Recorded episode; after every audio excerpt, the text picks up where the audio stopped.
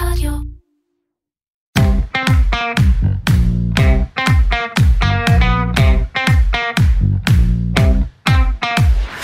המשקיעים פודקאסט שוק ההון של TheMarker Labels ולאומי דיגיטל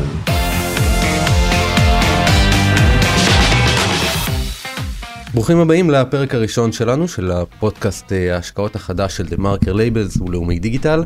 בפרקים הקרובים אנחנו ננסה להבין איתכם המאזינים מה נכון לעשות עם הכסף שלנו, אולי אפילו יותר חשוב מה לא לעשות עם הכסף שלנו, איך נכון להיכנס לעולם, לעולם הענק הזה שנקרא שוק ההון, ומה הדברים הכי חשובים לדעת כשאנחנו מתכננים את העתיד שלנו, כן, גם את העתיד של הילדים. אני זוהר סוסנקו ואיתנו באולפן רוני גיטלין, מנהל תחום ניירות ערך בבנק לאומי, בן 42 ואבא ל... שלושה, שזה איתן בן שמונה, דפנה בת שש וירדן בן שנה וקצת. גם כדורסלן חובב, איש השקעות, לא חובב בכלל. נכון, אני כבר אה, כדורסלן כבר הרבה זמן, אה, לפחות בליגות הנמוכות, אבל גם אה, בשוק ההון מעל 14 שנה, אה, תחום המטח, ניירות החזרים, ישראלים, בעצם את כל, ה... את כל הסיפור. רוני, תספר לי קצת על העבודה שלך, איך נראה היום-יום של אה, מנהל תחום ניירות ערך בבנק לאומי? אוקיי, קודם כל, חדר עסקאות אולי זה מרכז העצבים של אה, הבנק ושל הכלכלה, בו קורה הכל. כל מה שקורה בבורסה, בעולם ובארץ, מתכנס אלינו לחדר עסקאות, ובעצם זה לנהל את התחומי אגרות חוב, מניות, השאלות אה, וניירות החזרים בבנק, ובעצם לתת את הפתרון השלם ללקוחות שלנו, והמטרה היא לדעת הכל מהכל בתחום הזה. כל ממה שקורה בארצות הברית ועד מה שקורה בארגנטינה, הודו, ומביטחוני ועד כלכלי, ובסוף לתת אה, עם זה ולצאת ללקוחות ההמלצות הכי טובות שאפשר. אוקיי, אני רוצה לשאול אותך שאלה מאוד אה, ישר ולעניין, מה הטעות הכי גדולה שעשית בעולם ההשקעות? אוקיי, הטעות הכי גדולה אה, שאני עשיתי, אה, אני חייב להגיד שדווקא דברים שלא עשיתי זה אולי הטעויות הכי גדולות, וזה להתפתות לעשות את מה שכולם עושים, בעיקר בזמן הלחץ. אני זוכר אולי את 2008, במשבר הגדול, שהיגיון אמר לך, רגע, העולם לא קורס, ו... ולא יכול להיות שחברות שמייצרות, לדוגמה, מיליארד שקל בשנה, הן פתאום שוות מיליארד וחצי. אה, והרבה דברים שלא היו הגיוניים שם, שמעטים האנשים ששכנעו שזה לא הגיוני ועבדו על זה, ואני נפלתי ברוב הקונבנציות, ואשתי אומרת, טוב, כמו כל ישראלי, התחתנו, קונים דירה. אה, אני אומר, מה פתאום? אה, הגיע 2008, זה המשבר הכלכלי, הנדל"ן קורס, ואני אומר, מה פתאום, הנדל"ן הולך לקרוס בעולם, גם בארץ, בואו נחכה, נרד עוד 30 אחוז, נקנה דירה. באותו זמן שכרנו דירה ברמז, בתל אביב. דיברנו עם בעל הבית, הוא אמר אין עניין, אבל הקומה מעל רצו, סכום אה, אגדי בזמנו מיליון שקל על דירת שלושה חדרים ברמז. אמרנו מה פתאום, הוא- ל-700 אלף, דבר, היום הדירה אני מניח שלוש, שלוש, שלוש וחצי מיליון שקל. כיף. איך אתה מסביר את זה שאיש השקעות עם כל כך הרבה ניסיון מצליח לפספס? קודם כל, הכותרות וכל הרעש וכל מה שהולך מסביב משפיע מאוד. זה אומר שאין מה לעשות, אנחנו מושפעים ממה שאומרים. ואמרו שהנדל"ן קורס, ולמרות שקיבלנו נתונים על זה שלא בונים מספיק דירות, שאין בנייה במרכז, ופחות קיבלנו, זה אני קיבלתי, כי היה לי את הידע לזה. לא עשיתי אחד ועוד אחד, והשתכנעתי למה שקורה בהמשך. לקח לי ארבע שנים עד המחאה החברתית להבין שנגיד תודה שירד כמה אחוזים על המחאה החברתית, ננצל את האפשרות ונקנה דירה גם בריביות יותר נמוכות, אבל בסופו של דבר טעיתי כי אפקט העדר במקרה של שוק ההון עובד הפוך. אז מה אפשר ללמוד מזה? קודם כל, ההיגיון שלך בדרך כלל צודק. אה, אם אתה חושב שמשהו מוצלח, הוא בדרך כלל יהיה מוצלח. לא... אין מתנות חינם מצד אחד אה, בשוק ההון, אבל בסיכונים גדולים אתה יכול להרוויח אה, יותר. או להפסיד. או להפסיד, בדיוק, אבל בסוף אתה עושה היגיון ואומר, אוקיי, אתה מסתכל קצת מהצד ואומר, אוקיי, מה המצב פה באמת? מה באמת קורה? ההיגיון שלך הרבה פעמים הוא צודק. אז מה נדרש ממך כאיש השקעות אה, טוב כדי לשרוד במציאות כל כך הפכפכה שהיא כמעט כמו הימורים? צריך להבין שאין הבדל גדול בין השקעה בנדל"ן לבין השקעה בבורסה, אוקיי? הכוונה היא שאנחנו משקיעים בנדל"ן, אנחנו חושבים, אוקיי, לא כל רגע אנחנו צריכים לראות מה שווי הדירה. זה לא שאנחנו קונים דירה ובודקים כל יום או כל שעה כמה השווי עלה או ירד. אותו דבר בבורסה, אם אנחנו משקיעים, דוגמה, בארצות הברית, ומשקיעים במדד 500 החברות הגדולות בארצות הברית, צריך לדעת שאנחנו משקיעים בחברות הכי טובות בארצות הברית. ואם אנחנו מאמינים בכלכלה ומאמינים בעתיד, אין סיבה שהם לא יצמחו לאורך זמן. אה, ולא צריך לבדוק כל יום אם הבורסה עלתה או ירדה באחוז, אה, אין מה להיבהל וצריך לקחת את ההשקעות ההגיוניות ולא להיכנס לפאניקה בגלל כותרות. הכלכלן האמריקאי פול סמואלסון אמר על זה שצריך להסתכל על השקעות כמו שמסתכלים על צבע מתייבש או דשא צומח. מי שרוצה ריגושים יכול לקחת 800 דולר ולנסוע לווגאס.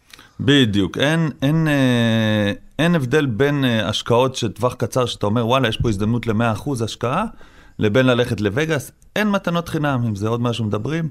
אין מישהו שיגיד לך, ואפשר לשמוע על פרסומות ברדיו, תשקיע 200 אלף, ככל הנראה תרוויח עוד 800 אלף. אין מתנות חינם, כי אותו אחד היה יכול לשים 200 אלף ולהשקיע עוד 800 אלף, ולהרוויח סליחה עוד 800 אלף, הוא היה לוקח הלוואה פשוטה מהבנק, שהיה מבין את ההיגיון העסקי, והיה מרוויח 800 אלף, הוא לא נותן לך את זה בגלל העיניים היפות שלך, מה שנאמר. כנראה יש שם איזה קאץ', ותמיד צריך להבין שאין, לא בחיים, ובטוח לא בשוק ההון, המשוכלל, מתנות חינם. זה מתחבר למשהו שאמרת לי קודם, על זה שכשאתה משחק כדורסל, אתה לא צריך לקלוע כל הזמן. מספיק שתקלע רוב הזמן. בדיוק. אה, אז גם בהשקעות, אה, מי שחושב שהוא יהיה צודק ב-100% מהזמן, הוא לא צודק, או שהוא לא, לא לוקח שום סיכון. אם לא תיקח שום סיכון, כנראה גם לא תפסיד, אה, אבל אתה תפסיד את האפשרויות שלך להרוויח. והכוונה היא שכמו שאנחנו עובדים בעבודה ומקבלים משכורת, אין סיבה שאם יש חסכונות, הם לא יעבדו בשבילך. וכמה יעבדו וכמה תשואה יעשו, זה תלוי בסיכון, אבל אין סיבה בגדול להשאיר כסף במזומן, אה, וגם לא, ב... וגם לא לאורך זמן בפקדונות ללא ריבית. כי הפקדונות האלה, מה, אנחנו בעצם מפסידים כסף כשהוא נמצא שם. בדיוק. צריך להבין שלא להשקיע את הכסף, אה, גם במשהו ללא סיכון, זה להפסיד כסף. זה אומר, יש לך אפשרות להרוויח אחוז, שני אחוז, אה, תקופות אחרות אפילו יותר. על הכסף שלך, זה שאתה לא עושה, זה כאילו הפסדת את זה. לא להגיד, אוקיי, זה נשאר לי מזומן, אז... אז הנה לא הפסדת, הפסדת את האפשרות שלך להרוויח קצת יותר. אז באמת, בפרק היום ובארבעת הפרקים הקרובים, אנחנו ננסה לתת למאזינים איזושהי הצצה פנימית אל העולם הזה שנקרא שוק ההון. ננסה להבין לעומק איך ואם הכסף שלנו יכול אה, לעבוד עבורנו, מה הסיכונים, מה אנחנו צריכים לדעת גם על עצמנו וגם על ההזדמנויות שיש בשוק, ממה צריך להיזהר וכן הלאה. אמ, אז בואו נרגע ננסה באמת ליישר קו ולהיכנס להגדרה המדויקת של מה זה בכלל אומר להשקיע את הכסף שלנו בבורסה. אוקיי, okay, להשקיע את הכסף בבורסה זה אומר שיש לך אפשרות לשני דברים עיקריים בבורסה. אחד, להיות שותף באיזושהי חברה, זה אומר לקנות מניות. ברגע שאתה קונה מניה, אתה בעצם שותף בחברה. נכון, בדרך כלל זה באחוז קטן, אבל אתה חלק מהחברה. החברה מצליחה, אתה תצליח כי המניה תעלה. חברה לא מצליחה, המניה תרד ואתה לא תצליח. האפשרות השנייה זה באיגרת חוב. איגרת חוב זה בעצם לתת הלוואה לחברה. אתה, במקום שהחברה תלך לבנק, היא הולכת לשוק ההון, ואתה כחלק משוק ההון יכול להשקיע, לתת איזושהי הלוואה לחברה. כמובן, בדרך כלל על הלוואה מקבלים ריבית יותר נמוכה. אתה נותן הלוואה, אתה תקבל תשואה יותר נמוכה. על להיות שותף בחברה, הסיכון גדל, אבל גם התשואה. אלה בעצם שני הדברים העיקריים שיש בשוק ההון, יש עוד כמה, יש אגרות חוב ממשלתיות, יש כל מיני פרטים נוספים, אופציות וכולי, אבל הדבר העיקרי זה באמת מניות ואגרות חוב. אז בואו נדבר באמת על uh, מניות. לפי מה אני יודע באיזה מניות להשקיע בכלל? מה צריך להוביל אותי כשאני ניגש uh, לחשוב על השקעה במניות? Uh, קודם כל, השקעה במניות, ולא אני אמרתי, כבר אמרו גדולים ממני, צריך להשקיע במשהו שעושה לך שכל ומשהו שאתה מבין. אני לא הייתי ממליץ למישהו שלא מבין בתחום מסוים להשקיע בו, בגלל שאמרו, בגלל שזה בפרסומת, בגלל שזה בחדשות. תשקיע במשהו שאתה מבין אפילו בסיסי. אני לא... אה, חברה שמייצרת או מוכרת, אה, לא יודע מה, אה, אני יכול לתת כל דוגמה, משוקולדים ועד רכבים ועד מייצרת מבנקים, ביטוחים והכל, זה משהו שלפעמים אפשר להבין קצת יותר, ואז אם אתה מבין, אתה יכול לעשות את החישוב, האם לדעתך זה הולך לקרות. צריך לחשוב האם זה משהו שאני רואה שזה יצליח. זה גם ברמה של חברה, אבל גם ברמה של שווקים. נכון, אנחנו, הרי כל המחירים כרגע זה מה שהציפיות. מה הכוונה? כרגע אם מצפים שחברה תעלה ותצליח, נניח ניתן דוגמת אמזון. אמזון אה, היום נסחרת אולי, לא אולי, החברה עם בעל שוב, שווי שוק הכי גבוה בעולם, באזור הטריליון דולר, לפעמים יותר, לפעמים פחות, אבל היא נסחרת במה שנקרא מכפיל אפילו מעל 200. מה הכוונה? הכוונה היא שאם החברה מרוויחה אה, חמישה מיליארד אה, דולר בשנה, והיא נסחרת בטריליון, זה אומר טריליון חילוק חמישה מיליארד, זה 200, אה, זה 200, זה אומר שייקח לה בקצב הזה 200 שנה להחזיר את ההשקעה. זה בהחלט השקעה שעושים אותה כי חושבים ששנה הבאה ועוד שנתיים ועוד שלוש, היא תצמח מאוד מאוד מאוד, ובסוף היא תגיע לכך שהיא תרוויח הרבה הרבה יותר. אז זה אה, כרגע הציפיות בשוק. אז אם מישהו קונה אמזון, הוא בעצם לא אומר, אוקיי, נראה לי שהיא תצליח והיא תהיה מוצלחת בעולם, כי זה כבר מתומחר. אומרים, כל שנה לפחות תכפיל את הרווח שלה, או תתקרב לזה בשביל להגיע לשווי. לא חידשנו פה כלום. אלא אם כן אנחנו אומרים, אוקיי, אמזון הולכת להגיע לשתי טריליון, זה אומר אם כיום היא 50% משוק הקמעונאות באינטרנט בארצות הברית, שהיא תכפיל או תשלש או תגדל, ואז uh, סיבה להשקיע באמזון. זה אומר, צריך להסתכל על הציפיות של השוק ועכשיו מה אנחנו חושבים. וזה השווי של המניה בעצם. שווי של מניה זה לא מה שאני רואה היום אה, כהשווי אה, של החברה, אלא מה שאנחנו צופים שיהיה בעתיד השווי שלה. בדיוק. בכל רגע נתון, בכל דבר בשוק ההון, ממטבע חוץ עד נפט, עד... אה, זהב זה מה מצפים שיקרה בעתיד. זה אומר לנו דבר מאוד פשוט, אם אני עכשיו רוצה להשקיע את הכסף שלי בעולם הזה של המניות, אסור לי להסתכל כמה חודשים או אפילו לא שנה קדימה.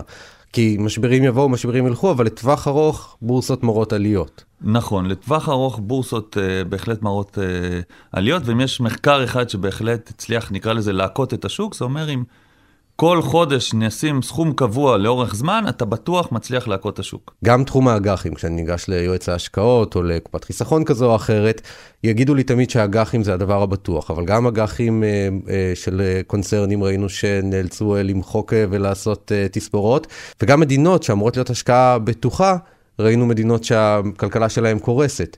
אז uh, גם פה אין לנו ביטחון של 100% בעולם הזה. נכון, גם באגרות חוב אין ביטחון של 100%, אבל הכל בא לידי ביטוי בתשואה, והכוונה אם נותנים לך תשואה נמוכה, אחוז, שניים, שלושה אחוזים, כנראה סיכון יותר נמוך. גם בכל החברות שבערך אה, דיברת עליהן, הכוונה היא לחברות שלא ביום אחד פשטו רגל. ראינו את התשואות עולות לחמישה אחוזים, עשרה אחוזים, חמש עשרה אחוזים. אם גם בתשואות האלה מישהו חשב שזה מתנה חינם, אז הוא טעה. צריך להבין שאם התשואות עולות. אם השוק הממוצע הוא אחוז, שניים, שלוש, ואנחנו עולים ל-10-15% תשואה, יש פה איזה תמרור אזהרה וצריך להתייחס אליו, אפשר להישאר בסיכון, אבל צריך להבין שזה יכול לקרות. אז אם מבטיחים לי הרבה כסף, סביר להניח שאני גם יכול להפסיד הרבה כסף. בדיוק, סיכון, אה, כמה שיותר סיכון, יש לך סיכוי סביר יותר לתשואה גבוהה, אבל גם להפסד יותר גבוה, ובגלל זה שווה... גם כשלוקחים סיכונים, כמו שאומרים, לא לשים את כל הביצים בסל אחד, אלא לפזר את זה, ואז אם אחד נפגע, עדיין יש לך הרבה מאוד שישלימו על זה. אז תגיד, מה באמת הצד הפסיכולוגי של העניין? כשלקוח מגיע אליכם עם סכום כסף מסוים, או שהוא רוצה לחסוך מדי חודש, או איזה סכום כסף שהוא צבר ונשאר לו והוא רוצה להשקיע עבור הילדים או עבור עצמו לפנסיה, מה הצד הפסיכולוגי, החששות של האנשים משפיעים על הרכב תיק המניות, זה הרכב אה, אה, התיק שלו, אם זה מניות, אם זה אג"חים, אם זה כלים אחרים, סחורות? טוב, קודם כל זה אולי אחד הדברים הכי קריטיים שיש, כי יש אחד שישקיע במניות, המניות ירדו חמישה אחוזים, ויגיד לא נורא, ירדו חמישה אחוזים, יש סיכוי שיעלו, אני נשאר. יש אחד שישקיע במניות, ירדו גם שלושה אחוזים, והוא יהיה בלחץ, איך ה-100 אלף שקל אם הוא השקיע הפכו ל-97 אלף, יתקשר, ינסה למכור, ינסה לעשות כל מה שצריך, ובעצם זה לא בשבילו. צריך להבין מי הטיפוס, שצריך מישהו שא', אוהב קצת סיכון ומבין את המשמעות שאפשר להרוויח, אולי בסיכוי יותר גבוה כן, מלהפסיד, אבל לא אין, בטוח. אין דבר כזה בעצם תשואה בלי סיכון. נכון, אין דבר כזה תשואה בלי סיכון, צריך לדעת שאם אתה אה, מצפה לתשואה גבוהה, תדע שיש לזה סיכון אה, גם יותר גבוה. אתה יודע להגיד אה, מי, מה הפרופיל של אנשים שדווקא חוששים מהפסד, שיותר חוששים להיכנס לעולם של שוק ההון? בדרך כלל אם נראה את, ה... את מי שיש לו עבודה גבוהה במקום עם קביעות לאורך זמן, אה, וכנראה, מה לעשות, כן, גם אה, נשוי לאורך זמן, ועם חברים קבועים, וגר באותו אזור, כנראה פחות סיכון. אה, מישהו שהוא עצמאי, זה אומר... עזב, לקח את הסיכון שהמשכורת לא תגיע לו כל ראשון לחודש, או במקרה הרע בעשירי לחודש, החליט שהוא שווה יותר מזה, יצא, יכול להפסיד כסף, יכול להפסיד משכורת, יכול גם להפסיד על ההשקעה הרבה כסף. ככל הנראה יהיה יותר סיכוי שהוא יבין את הסיכון בבורסה, ואם יש לו כסף פנוי, ישקיע בה. אוקיי, okay, אבל גם האנשים האלה שחוששים מהפסדים, אנחנו אומרים עדיין יש מסלולים שלאורך השנים אנחנו יכולים להגיד להם שהם בסבירות מאוד גבוהה עדיין בטוחים עבורם, אלא אם באמת יש משבר גלובלי שגם כך הכסף שקיים אצלם יימחק. אז קודם כל חשוב לדעת שבעיקר אה, בבורסה לא להיכנס לטווח קצר. מי שצריך את הכסף בחצי שנה, שנה ולפעמים גם שנתיים, זה לא המקום, כי יום אתה עולה, יום אתה יורד, אה, העיתוי יהיה מאוד חשוב, פתאום נפלת על משבר והפסדת 20 אחוז. אה, אז קודם כל, לטווח קצר, הבורסה, לפחות המניות, זה לא המקום להיות. אה, דבר שני זה בעצם אתה נכנס לבורסה, אז אתה צריך לדעת שזה משחק לאורך זמן. אתה צריך להסתכל קצת על המחקרים לאחורה ולראות שהממוצע הבורסה בעולם עשו 8-10 אחוזים לשנה, ולהבין שאתה שם את הכסף, הולך לישון, לא מסתכל על זה כל רגע, אה, אומר את זה, אוקיי, אני שם את זה עכשיו בצד, נסתכל עוד שנתיים, שלוש, ארבע, אה, נחפש אולי הזדמנויות אם הבורסה יורדת, אבל ממש כמו, בזה אני משווה לנדל"ן, לא להסתכל כל יום. כמו שלא מסתכלים על דירה שקנית, אם ירד אחוז, שניים, שלושה, גם על הבורסה. מי עוד האנשים שלא צריכים להשקיע? מי שזה לא כסף פנוי. אני לא מציע למי שלא מבין מאוד מאוד בתחום, לקחת הלוואה כנגד הבורסה.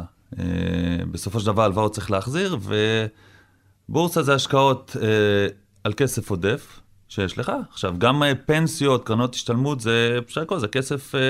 שיש לך בצד, וזה, אני, הם מושקעים בבורסה, וכולנו מושקעים בבורסה. בוא נרחיב על זה באמת, מה זה אומר? אומרים את זה הרבה, כולנו מושקעים בבורסה. פנסיות, קופות השתלמות, קופות גמל, אה, הכל, הכל, הכל נמצא בבורסה. זה אומר כיום, אם אנחנו שמים את הכסף באיזושהי אה, קופת גמל, השתלמות ופנסיה, זה חלק לא קטן ממנו, אולי אפילו הרוב נמצא בבורסה הישראלית.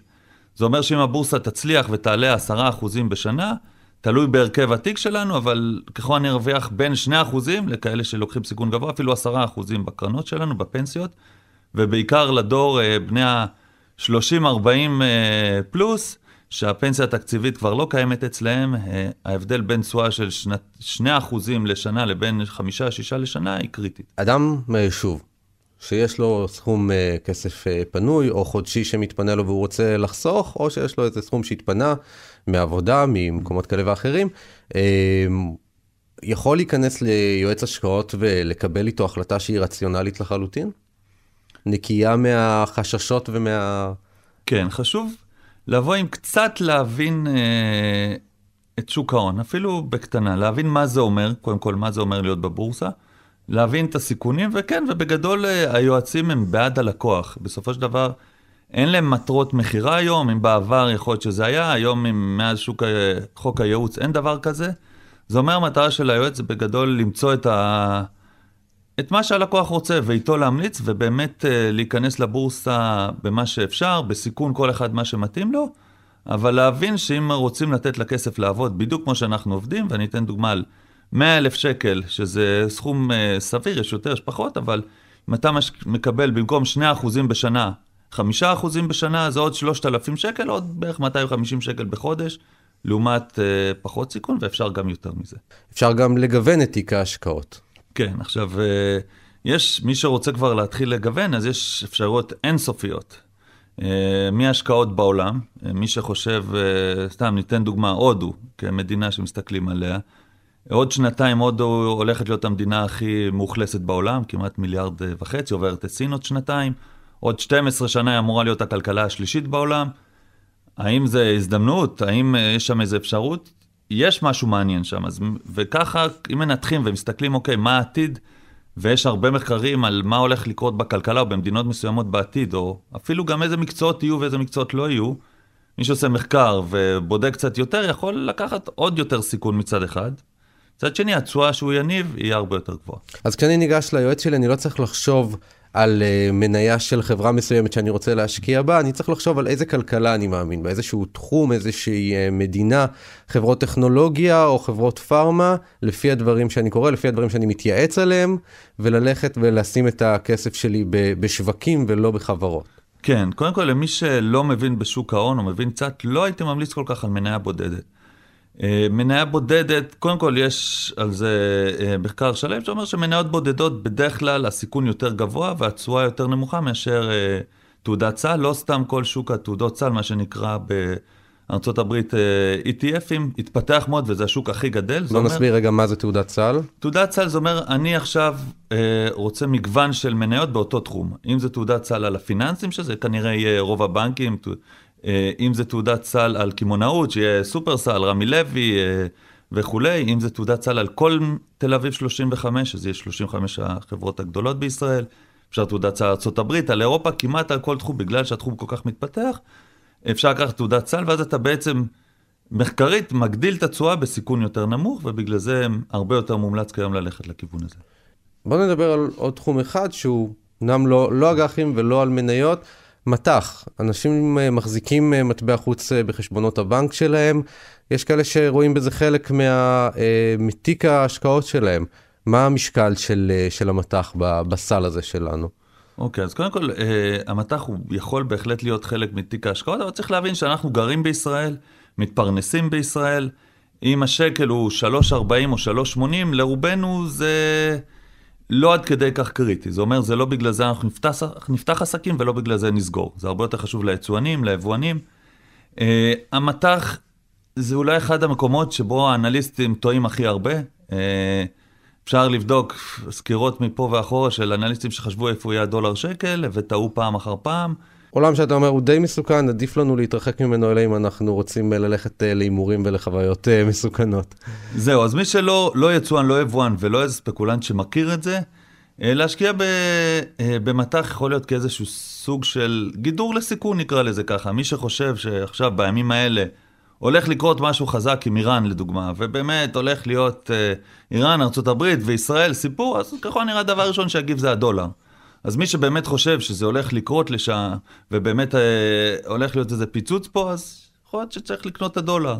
צד שני, אם מסתכלים קצת היסטוריה, אז אה, כל המבצעים האחרונים שהיו, עזה, לבנון, מלחמות וכולי, ככל כמה שהדולר עלה, ככה הוא ירד. ובינתיים, לפחות במקרים האלה, מי שהשקיע בדולר די הפסיד. אז אנחנו מתקרבים לסיום, אני רוצה ככה שננסה לסכם. קודם כל בוא ננסה לבנות אפילו באחוזים איזה סוג של השקעה מתאים לאיזה סוג של משקיע. החששן מול הבן אדם שמוכן להרפתקאות, כשבכל מקרה אנחנו יוצאים מנקודת הנחה שמדובר בכסף פנוי והוא לטווח ארוך. אוקיי, okay, אז נחלק לשלושה חלקים בעצם את ההשקעות שיש. יש איגרת חוב אה, ממשלתית, שזה בעצם ההלוואה שאנחנו נותנים למדינה, מדינת ישראל או ארה"ב, שזה כמעט לא מסוכן, אפשר להגיד לזה. אה, האיגרת חוב בארצות הברית היא הכי לא מסוכנת בעולם, וההשקעה בה, שכיום לעשר שנים נותנת באזור השלושה אחוזים בשנה, היא לא מסוכנת בהגדרה.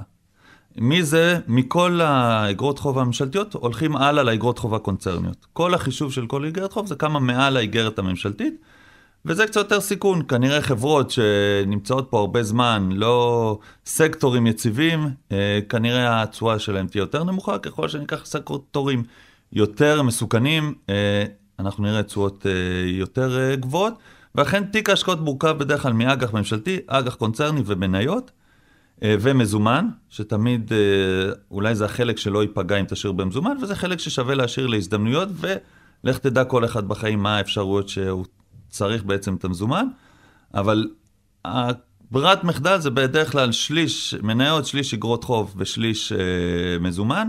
ועם זה שחקים לפי תקופת ההשקעה ולפי הסיכון שרוצים לקחת. אחרי שפירקנו את הבסיס לעולם ההשקעות, בפרקים הבאים ננסה להבין איתך רוני ועם המומחים של בנק לאומי, איך נראה העולם הזה היום, מה הסביבה שאנחנו נמצאים בה, מה כל אחד כמשקיע צריך לדעת על הכלכלה הישראלית והעולמית, לפני שהוא הולך להשקיע את הכסף בעתיד שלו. לפני סיום רק נגיד שהפודקאסט שלנו הוא לא ייעוץ השקעות, הוא גם אינו תחליף לייעוץ השקעות אישי. כל מה ששוחחנו פה הוא לא הצעה או המלצה להחזיק, לרכוש או למכור נייר ערך או נכס פיננסי או לביצוע כל עסקה בהם. תודה רבה שהייתם איתנו, נתראה בפרק הבא.